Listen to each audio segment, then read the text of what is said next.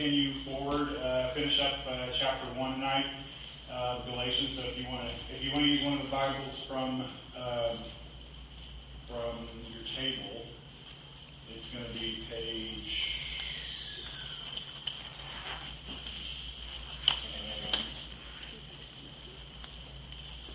Like nine seventy-two. nine seventy-two. Uh, it's also the Galatians text. We're going to get some other text too, but the Galatians text is also printed on your handout. Handouts are on the table. And, uh, and that'll be it. So let's, uh, let's start up with the word of prayer.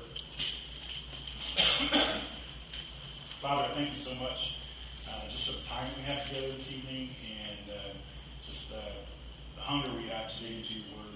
And uh, we just pray that you would uh, open it up to us and uh, reveal new things, new insights about you and about your story and about ourselves.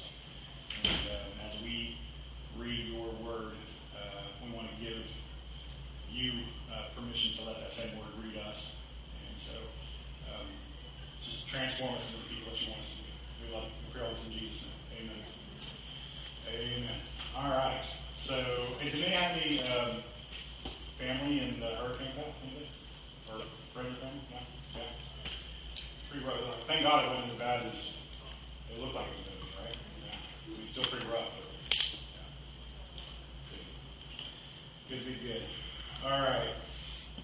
So last week we uh, we started off with kind of uh, Paul's introduction to this book, and I, before I dive in, I want, I want to just talk a little bit about the difference too of, of you know hopefully what happens here on Tuesday night falls more into the category of teaching than preaching. So, like, if you wonder what the difference is, and at least in my mind, uh, I, I teach for the sake of information and and preach for the sake of inspiration. Uh, and so it's like uh, when I when I think about preaching, I'm preaching to try to, you know, hopefully God's using that to help people nudge towards life change. Making some transformative decisions in their lives and that sort of thing.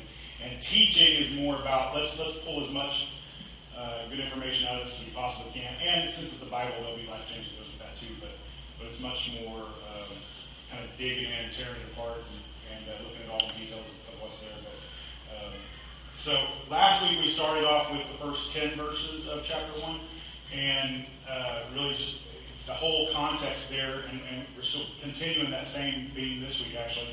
Is the idea that um, Paul feels this need to state that he's an apostle and define what he means by that, and and, and saying, because you know he had some people that were going around behind him in his work saying this guy's not legit, uh, you know he's he's kind of some sort of self-appointed apostle going around. He didn't even walk with Jesus, and uh, and Paul's response to that is no, I'm I'm an apostle, I'm the real deal.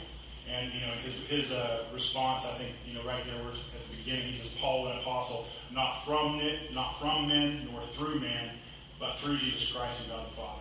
And so he's like, I, God has appointed me to be an apostle. And so the rest of this chapter is him dealing with that, and then also, I, I think he, he he's kind of, he feels like he's on his heels a little bit, and he feels the need to go, if you guys are going to say some things about me, let, let's, let's start with the facts first. And, uh, and say after you've got the facts, say whatever you want, but let, let's let's let's do this out of out of truth and not just something people are making up. And so that's kind of where we continue on, starting in verse eleven uh, tonight. And so go ahead and look at that, Galatians one, uh, start with verse eleven. He says, he says, "For I would have you know, brothers, that the gospel was preached by that the, the gospel that was preached by me is not man's gospel. For I did not receive it from any man, nor was I taught it, but I received it through a revelation of Jesus Christ. For you have heard of my former life in Judaism, how I persecuted the church of God violently and tried to destroy it.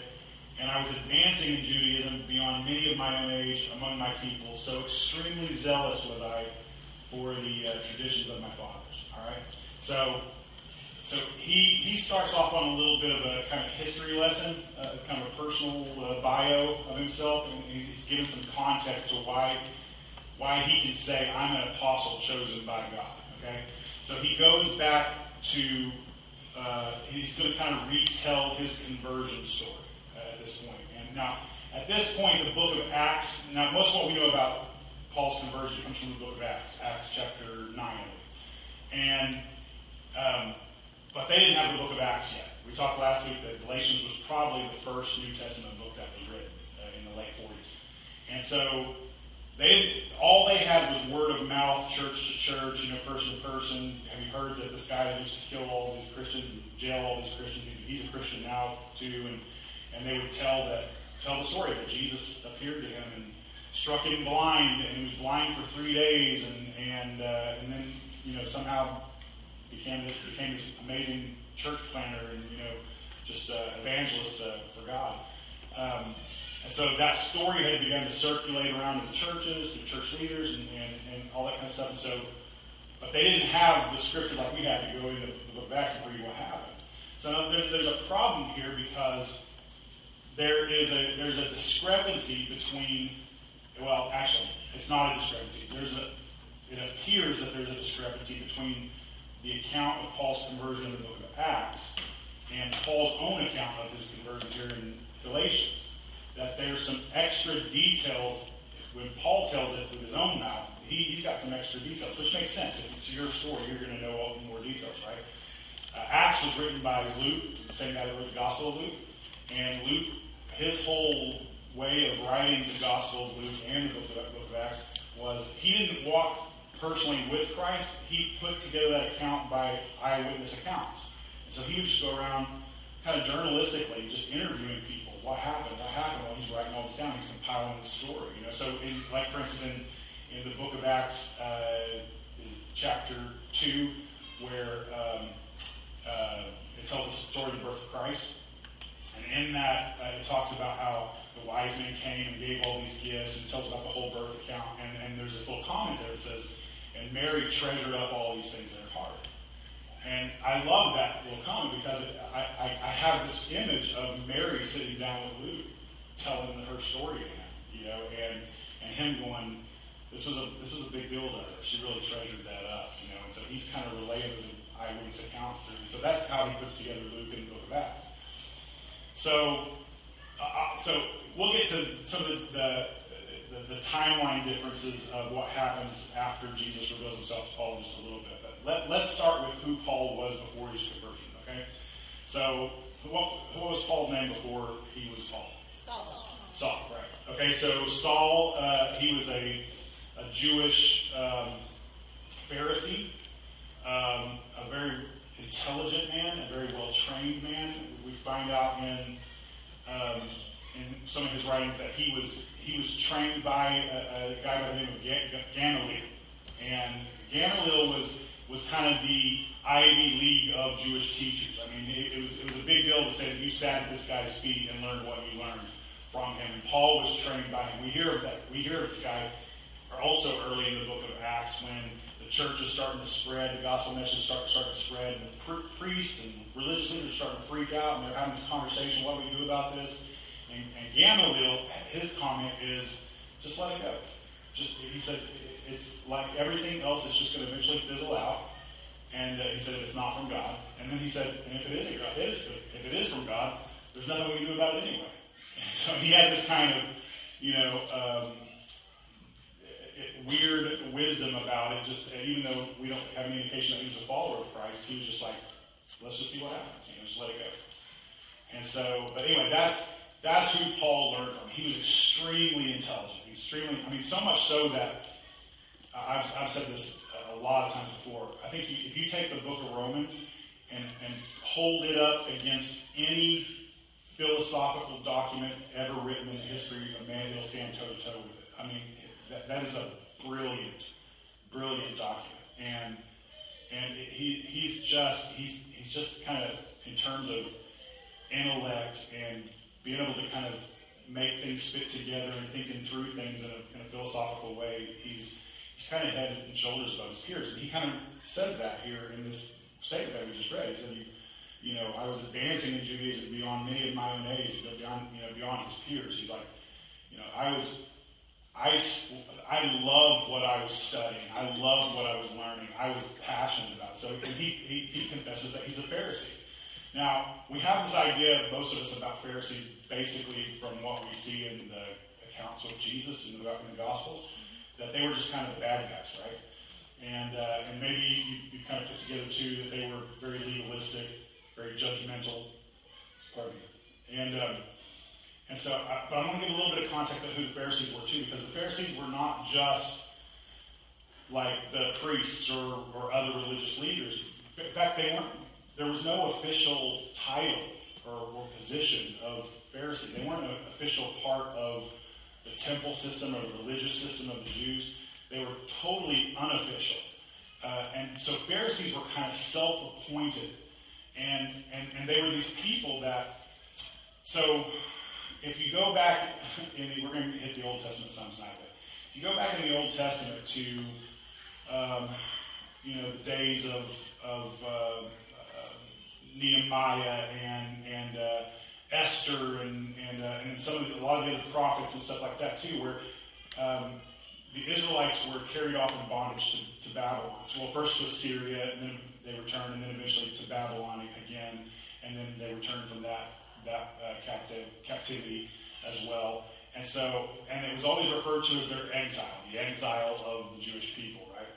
And so, what we what we kind of figure out, I think a lot of us have this idea that when they got back from Babylon, the exile was over. But in the mind of the Jewish people, that wasn't true. They felt like that God's blessing and favor had never really fully returned to them as a people. And it was being expressed through what was happening through the Roman government. They, they still felt like they were still living in exile.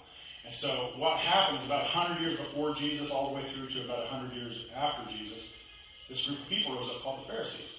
And the Pharisees were basically, they loved Israel. Loved Israel. And their whole idea was that if we're going to be a, a free nation, a nation of significance again, a nation that, that moves out of exile into God's blessing again, it's probably going to happen by all of us keeping the law. And so they became passionate about not only themselves keeping every little detail of the law, but trying to force it on. And so they just would just walk around pointing out lawbreaker, lawbreaker, lawbreaker, you know, because, they, and it wasn't so much that they were super judgmental, even though that's ultimately what it was. It was they loved Israel so much, they were like, we've got to get God's blessing back, and the only way we have to do that is to perfect the law. And so they were so passionate about the law, and they were, but what... That kind of passion, as Paul puts it, zeal, we'll, we'll hit that word in just a second, but it led to this ultra-legalistic environment where these self-appointed Pharisees now, I mean, everybody would just kind of, oh, here come the Pharisee, you know, you know, mind your P's and Q's, here they come. And, and they were dreaded, and they were probably talked about, and ridiculed even at points, but also people were scared of them too, because they were constantly pointing out. It's like they were just like these religious rats, right? I mean, they were just constantly pointing out what you were doing wrong and trying to, you know, take them to the temple or go lock them up or, you know, whatever else. And so, but it came from this place of we need God's blessing again. I mean, they were really, even though they've got this really, and, and probably rightly deserved, rep, horrible reputation throughout the story of Christ, in their own minds, they were upright. They were godly. They loved God. They loved Israel. And and so in their minds, they're not the bad guy. In fact, this this Yahoo Jesus is stirring things up. And you know, I mean, he's the bad guy. He's telling us to get rid of all the stuff that, all of our tradition. And so that, that's when that's that's where the conflict really comes from. So Paul falls into that camp. He was a, he said he calls himself at one point a Pharisee of Pharisees. You know, he's like he's like I, I could out I could out Pharisee any Pharisee, right? And so, and that zeal, that zealousness for his faith. So, let's go through, we had, we got a couple of terms there. So, in there, he says, but I received it, talking about the gospel message. He says, I wasn't taught by any man, but I received it through a revelation of Jesus Christ. And so, somebody read that uh, term, revelation, there on the right-hand side. Revelation, the opening or uncovering of a previously hidden reality. All right, so that's what that means. The, the word revelation just simply means that, that at least in, in, in the context of the New Testament, it means that something that was unknown about God, God reveals about himself and now makes it known. Okay, that's that's what revelation means. And so, uh, and we distinguish nowadays between revelation and what we would call um, inspiration or illumination. Illumination. And so illumination is not something brand new. Illumination is your eyes, the light of your eyes being lit up for the first time so that you kind of go, oh, you have your own little aha moment that God gives you and get, you get the light turns. But it's not necessarily brand new information about God that nobody's ever known or seen before. Right? That would fall into the category of re- revelation. Okay, um, and then down there a little further, where we, uh, right where we stopped, it says, "So, so extremely zealous was I for the traditions of my fathers." Somebody read that term, zealous. Zealous. A passion or devotion to someone or something that results in action, even sometimes violent, aggressive action. All right, so zealousness is not just simply like I'm really passionate about something. Zealousness is like I'm passionate and it's going to cause me to actually take action on this passion. And even if it means very aggressive action, very violent action. So Paul's zeal, uh, you know, caused him to go, this, this Christianity upstart religion is a threat to my whole worldview and way of life, and and the advancement of our nation, Israel. So we got to kill all these guys. We, we got to get rid of it. We got to squash this religion. So he would, you know, that's what he did. I mean, he, the, the book of Acts, in Acts chapter I think seven, records, you know, as when they were stoning uh, Stephen, one of the leaders of the first church. Paul is there holding everybody's coats. Like, like, I got to take off this coat so I can get a good grip on my rock, right? He's like, here, I'll hold your coat. Go ahead, here's your rock. And he's, I mean, he's he's kind of facilitating that whole stone, right? And so, the zeal is not just, like, zeal is actually used of, of Jesus to, uh, when um, um, uh, when he goes in and flips the tables in the temple. That's zeal. That's Jesus going, I'm passionate about what I see and what I know reality is and who God is and how he should be worshipped. And that passion, pardon me, is going to cause me to do something about it. I'm not just going to stand by and idly watch. Something has to be done. That's what we're talking about. We're talking about zeal. So that's Paul to a T. I mean, he was just this guy that was like, just hard charging, right? Hard charging. You know, I'm not going to stand by and watch the destruction of my people. So we're going to take these, this new religion out. So that's kind of where we, we are with Paul as a Pharisee and that sort of thing. Any questions about that before we move on? By the way, you guys pipe up with questions, comments at any point as we're going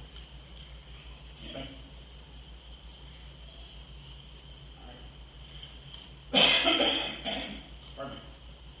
All right. So then he says this. Um, but when he who had set me apart before I was born, who called me by his grace, was pleased to reveal his son to me, in order that I might preach him among the Gentiles. I did not immediately consult with anyone, nor did I go up to Jerusalem to those who were apostles before me, but I went away to Arabia, and returning again to Damascus. Okay, so, so somebody read that term, uh, Gentiles. The Jews divided the world into Jews and non-Jews. The Hebrew word for non-Jews is goyim, and the Greek word they used was ethne, literally nation. All right, so it's kind of where we contrived that term Gentiles from, um, but it was it was if you're if you're not a Jew, you're a Gentile in, in the Jewish worldview, right? That's basically what that means. So when he says, you know, I, I felt chosen to take the word to the Gentiles, I mean that was Paul's whole. That's why he started church after church all across the Roman Empire. I mean he really felt that was his his calling as a per- person after he came to faith in Christ. Um, so what I want to do now is. Okay, so if Paul is this guy that is is just this uh, Jewish faith, Old Testament like nerd, like I mean, he just he just can't get enough of Scripture, you know. And somebody in Paul's position, by the way, the guys that were that educated and, and you know could kind of teach it themselves, they had the entire Scripture completely memorized, the whole thing, the whole thing. And and I mean he is just this guy that like that's the world he just he just soaks it up and he just lives in it. He's passionate about what's taught. He wants to pass it on. He wants to make sure that that message. I mean to, to the same point that I would say some of us feel that way too about our faith. I, I, I remember being like really excited about having kids before you know, Jamie ever got pregnant, and it was because I couldn't wait to pass my faith down to my kids. And and and so even some of us will feel that sense of like, this has got to keep going, and I'm going to help all this faith keep going, and, and, and, and just living in that world where you just, you, it's so highly elevated in your life and in your mind, right? And that's that's the way Paul was. And so for someone living that life, pre-New Testament, pre, pre-belief in Jesus, that sort of thing, who do you think Paul's heroes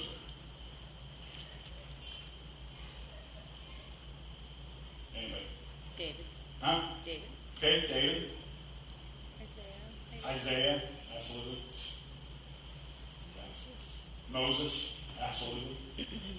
Abraham. Yeah, all the, all those early church fathers and the prophets and the, the, you know, especially the prophets. The prophets were were amazing because when you read their stories, they were they were kind of living that very zealous called life too. God would call them out to to preach these crazy messages at times. Like Isaiah, God told him, you know, he wanted him to preach naked for a long period of time, like in his front yard. And so Isaiah would just preach naked for weeks and weeks and weeks because God's whole message that he wanted to get across was how um, how uh, naked the Israel, Israelite people were without him, basically. How completely unclothed they were without God in their lives.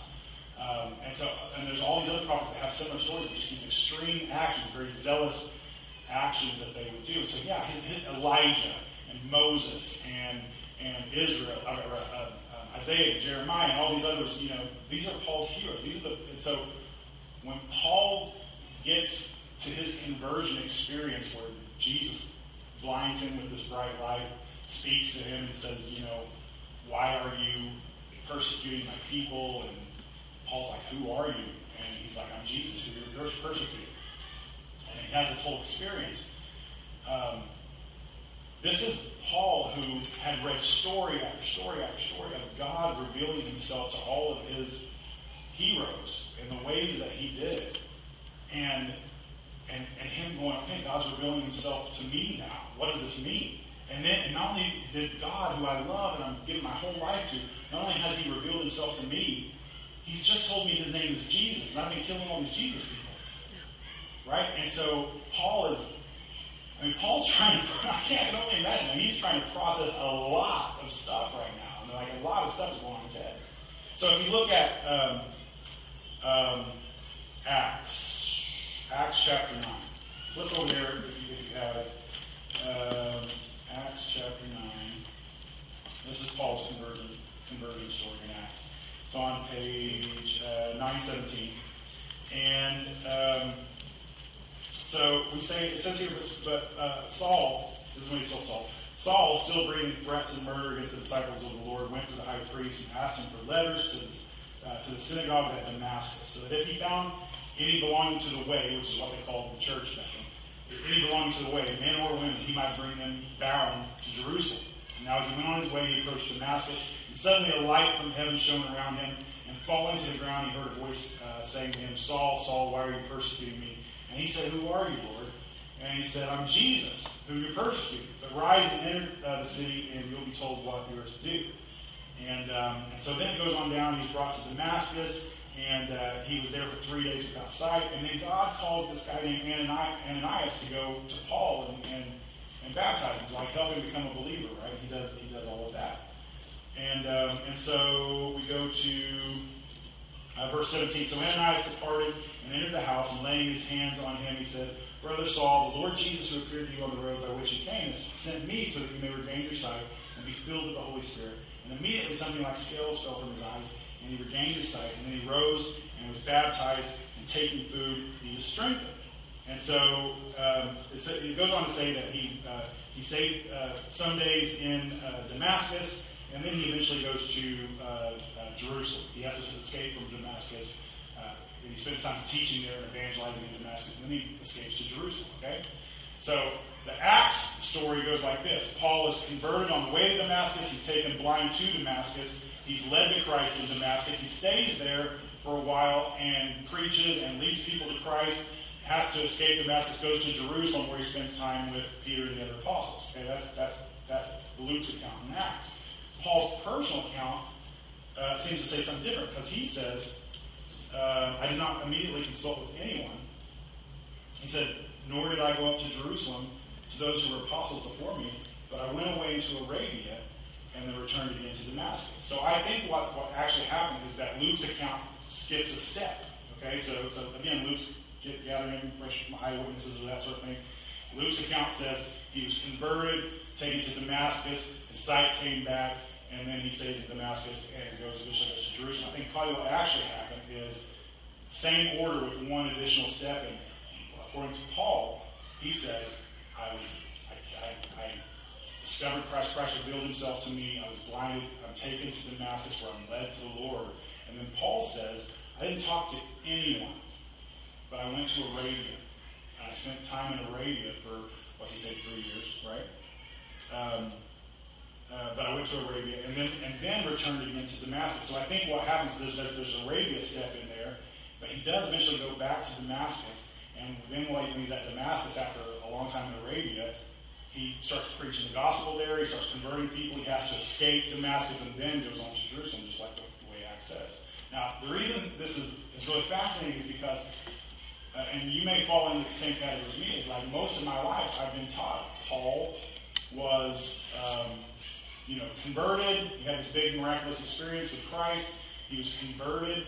And then, you know, it was all the other Christians and all the other apostles that probably taught him everything he knew and, and helped him so he could eventually go out and, and uh, teach and start churches and that sort of thing. And Paul says, because, again, because he's trying to make this point of who he is and to make the point of his apostleship, he says, my apostleship did not come from a man. It came from Jesus. It came from God.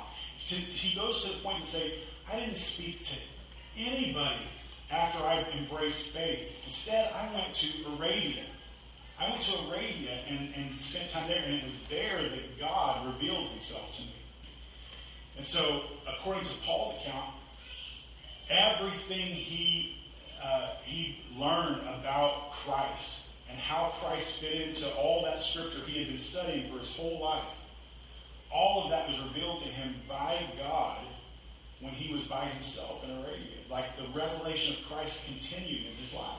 Now, the Arabia thing is really interesting because I, I put that map on your page. So, you, um, Arabia was basically another, like we talked about last week, that Galatia is not a city. It was like a, a province, an area uh, that had, or a, you might call it a state, uh, that had multiple cities in it. Uh, and so, so he writes it to the churches of Galatia, right? And so, Arabia was another one of those provinces or one of those states. And I put, I, I inserted a little triangle down there. At, at, there in that little foam print that looks like uh, that, that's labeled Arabia. Uh, this was a Roman province called Arabia, and there was a mountain there in Arabia. Does anybody have any guess what mountain that was? What's that? Is it Ararat? No. Yep. Sinai? There you go. It's Mount Sinai, sometimes called Mount Horeb. Say mountain. It's the mountain of God. It's the mountain where where Moses met God and God shared with him the law. It's the mountain where you know. where Paul's other hero, Elijah, uh, is on the run from, from uh, Jezebel and goes, and God says, go up to the mountain, Mount, Mount Horeb, Mount Sinai, same mountain, same place. And it's there that God speaks to him in the still, still small voice and, and ministers to him there and, and that sort of thing. This is where people who were called by God for big things would go to meet with God, and God would minister to them and affirm that calling. And so it makes sense that Paul, in this moment where he sees himself as this servant of God type, like God has, in fact, he goes on um, where he says, um, up there about halfway through that paragraph, but when he who had set me apart before I was born, who called me by his grace and was pleased to reveal his son to me. He's using, he's actually using, you can look it up on your own later on. He's using Isaiah's language down there that I put that reference on. He's using Jeremiah's language when he said, uh, you, you called me when I was still in my mother's womb. He's using that same language of his personal heroes, the, the people that he studied his whole life. And he sees himself in that same tradition being called to something big in the same way that they were being called. And so when all of a sudden he's got this whole world view of, of Old Testament world view and this very pharisaical attitude about all of it, and he's trying, you know, he's got all of it, he's so passionate about it, and suddenly God himself injects Jesus into his worldview, and it doesn't, he's like, he's trying to make sense of it all. Paul's first thought, as someone who feels called from his mother's womb, just as these other guys felt called from their, their mother's womb, Paul's first thought is, I gotta go meet God. I gotta sort this out. I gotta make sense of everything that's, that's happening in my life right now, because this is not what I prepared for. This is this is a total shift, a total change in my whole worldview. I think Paul went to Arabia because he was going to the mountain. I really do. I think he's going there because he's like, I have to meet with God, and God has to download all this new information into me so I can so I can make sense, because this is not when Paul when Paul says um, uh, where, where is it? When he says I was called by Jesus Christ. Um, Even there at the top of the, the, top of the page, it says, but I received it through a revelation of Jesus Christ. So it's like, you know, if you're talking to one of your friends or somebody you know, and, and, and you know, so what happened? Oh, man, I, I, I've been called by Jesus Christ. Yeah, I know, I know, but how did it happen?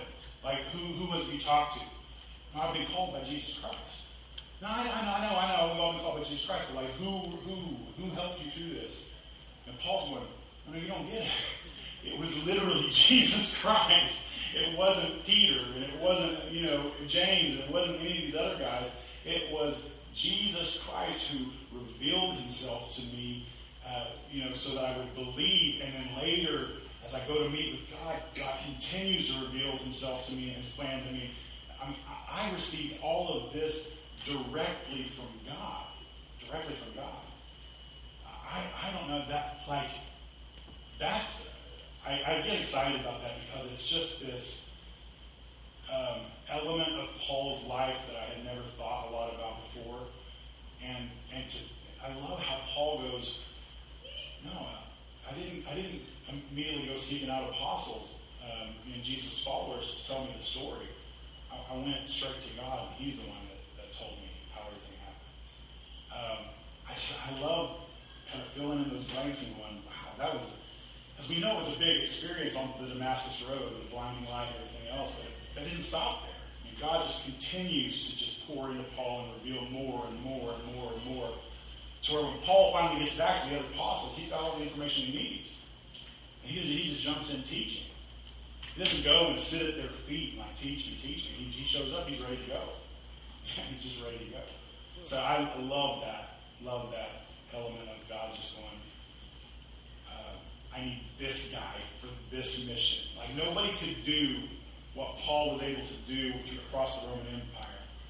Nobody could have done that except Paul, because Paul was a Roman citizen, and he was so, like, he just got it. Like, it's why I love so why I love Paul so much is because it, if we if you take Paul out of Scripture, I, I think we're still scratching our heads trying to figure out why we needed Jesus. And but Paul's writings go into detail because he, he he was rooted in all of that scripture and all of that knowledge. And, and, and so for him, everything that he has spent his life committed to and learning, and the whole message of there's a Messiah coming and who will deliver us from exile and who's going to, you know, reign over us. Suddenly when, when Jesus is revealed to him, suddenly he, he can, from a position of knowing the whole scripture, go, it all makes sense. Like it all made, he has his matrix moment, right? It all starts fitting in, right? But he is, he's just, he has this, everything makes sense, and he can unpack it. That's why, that's why he spends so much of these letters doing. He's going to do more in this one and all through the book of Romans. I mean, it's just him going, it had to happen this way. It, just as I was just saying, it couldn't have been anybody other than Paul. Paul was able to tell us it couldn't have been anybody other than Jesus. Like, it, it, it all fits. It all Like, he's the fulfillment to every single prophecy. Like, what, what are the odds of one man being the fulfillment to, you know, fifteen hundred, two thousand years worth of prophecy? And Paul's going, it, it, it works, it fits. It, and, and he's able to really reveal that to us. It's just incredible. incredible. And I'm sorry, I went off, but uh, questions, thoughts? It's amazing. It is amazing. Why... Why the Gentiles and not the Jews? Why his ministry to the Gentiles? Yeah, I mean, what, what do you think? Why was his action to go towards all the Gentiles instead of the Jews? I mean, given the fact that, I mean, you would think that he would want to convert people that he had, yeah. you know, been partners with in, in crime and try, try to lead them So I think Paul felt a little bit like a man without a home, in that, you know, we talked last week a little bit that he was uh, born and raised in that city, Tarsus, which was outside of Israel. It was in, it was in the Roman Empire. And, um, and so I think for Paul, it, it was amongst Romans that he felt really comfortable. He grew up, you know, walking amongst them all the time. But at the same time, he's also this kind of expatriate Jew living in the Roman Empire. And so he probably, he probably doesn't quite feel at home there either, because he's, he's brought up to worship completely different and think completely different about the world than everybody else that lives there is thinking. And so I think, you know, when you look at all the other uh, apostles of Jesus, they're all they're all local boys. You know, I mean, they're all um, Israelites. And so for them to, to go off into the Roman Empire, try to start churches and spread that message, not that they couldn't have done it, but I think it was just, that was the water Paul swam in anyway. You know? Yeah. Yeah. Good question. Anybody else? All right.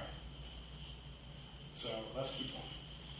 So, oh, by the way, in, so there at the end of that paragraph we just read, it says, "But I went away into Arabia and returned again to Damascus." And, and call it divine providence, call it coincidence, call it whatever you want. But in, in uh, um, Elijah's story, when he's fleeing from Jezebel, he goes up on the mountain and he meets God. Hears a still small voice, question God. And after he has that experience, God tells him, "Now I want you to leave the mountain and go to Damascus." So it's very mirroring that whole story of, of you know, uh, from Elijah, where, you know, they leave the mountain, they go to Damascus. Paul leaves Arabia, goes back into Damascus, where he was initially called, and, and uh, begins his ministry there. So pretty, pretty interesting. Um, all right, let's let's look at that next uh, paragraph. "Then after three years, I went up to Jerusalem to visit Cephas, and remained with him fifteen days. But I saw none." Uh, okay, so Cephas, first of all, um, somebody read the, the term there, Cephas. Cephas is the Aramaic, Aramaic version of the Greek name Peter. Both literally mean rock. Right. All right. So Cephas is just Peter. It's just it's just Peter in Aramaic, and they both literally mean rock. And so Peter's name before he was Peter was, anybody remember? Simon. Exactly. Simon. So he's Simon. Jesus says, "I'm going to call you Peter because I'm going to build my church on this rock." And, uh, and so Cephas means rock in Aramaic. Okay.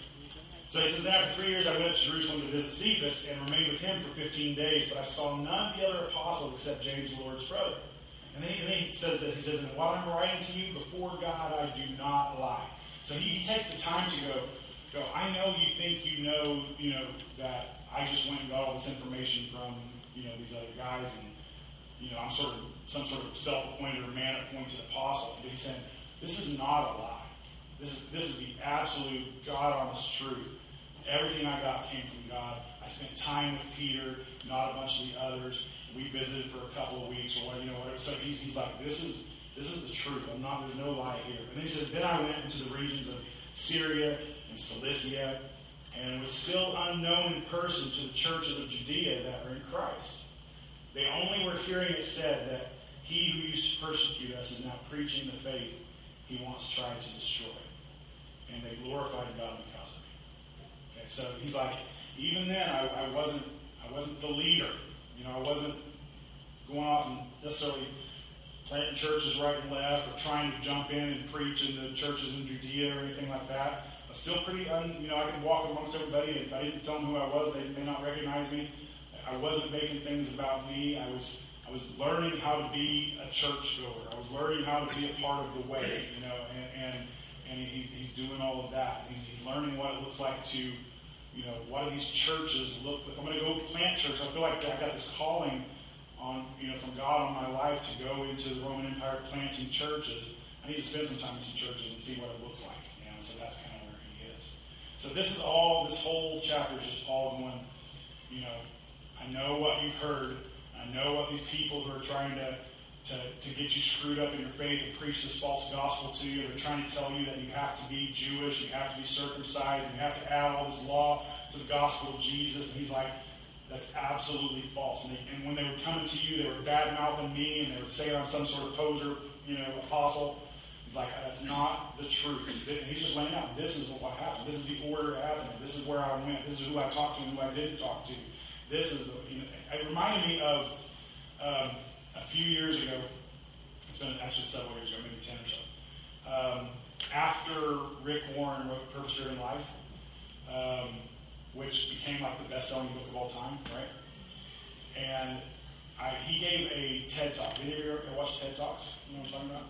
So it's like this uh, kind of a big thinkers conference that goes on every year. It's a big, big elite. It's not a Christian thing. It's a, just a secular thing. But they invited Rick Warren to give a talk because his book was so popular and, and that sort of thing. So he spent his twenty minutes talking about what it means to have be given a purpose by God in your life. It's a really great talk. You should look it up.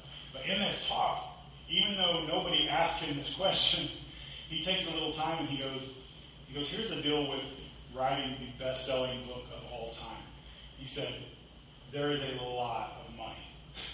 He's like, there, he said, you can't imagine the money that comes in your mailbox because you wrote the best-selling book. He said, it's just, it's just mountains and mountains of money. And then he begins to go to basically tell this crowd, who didn't even ask him the question, how he's spending his money. He said, he said, I've been at my church for, I don't remember what it was, twenty-five years or something like that at the time. He said, we paid back every dime the church ever paid me. Um, he said, uh, he said, you know, we had, he said, him and his wife Kay had, since the moment they were married, been tithers. They've been ten percent tithers, and then more. They would increase their tithe year to year and just try to give sacrificially all along the way. And he said, he said, when when that book happened, he said, we became reverse tithers. We were giving ninety percent and living off ten percent. And he, he, he just he kind of reframes that in terms of, I know what you think of me. I know you think I'm this huckster preacher that's making money off of everybody or whatever. He said, but before you get, go too far down that road, let me give you the facts of how I actually live my life. And that's kind of what Paul's doing here. He's like, you guys have been, you guys have been led astray. I came to you in person. I started this church. I loved you. I I celebrated with you. I wept with you. We did this thing, this work together. You know who I am. And he's like, but just in case you forgot, let me remind you who I am. So he sets up the whole kind of foundation of the message that he's getting ready to give him in the next chapters by, by first clearing the air about who he is and his call, the calling, this, this miraculous calling that's on his life. It's really, really, really powerful. Um, so that's kind of that's kind of where we are right now. We'll, we'll dive into kind of the meat of the more of the meat of the message next week. But it's uh, you know, Paul Paul needed to clear the air before he could get there uh, because he had some damage control. Good stuff. I love I love that story. I love I just I love thinking about Paul, just God continuing to reveal Himself to him in miraculous ways and just pouring him in. And Paul's like, I didn't get this from anybody. I got this from God.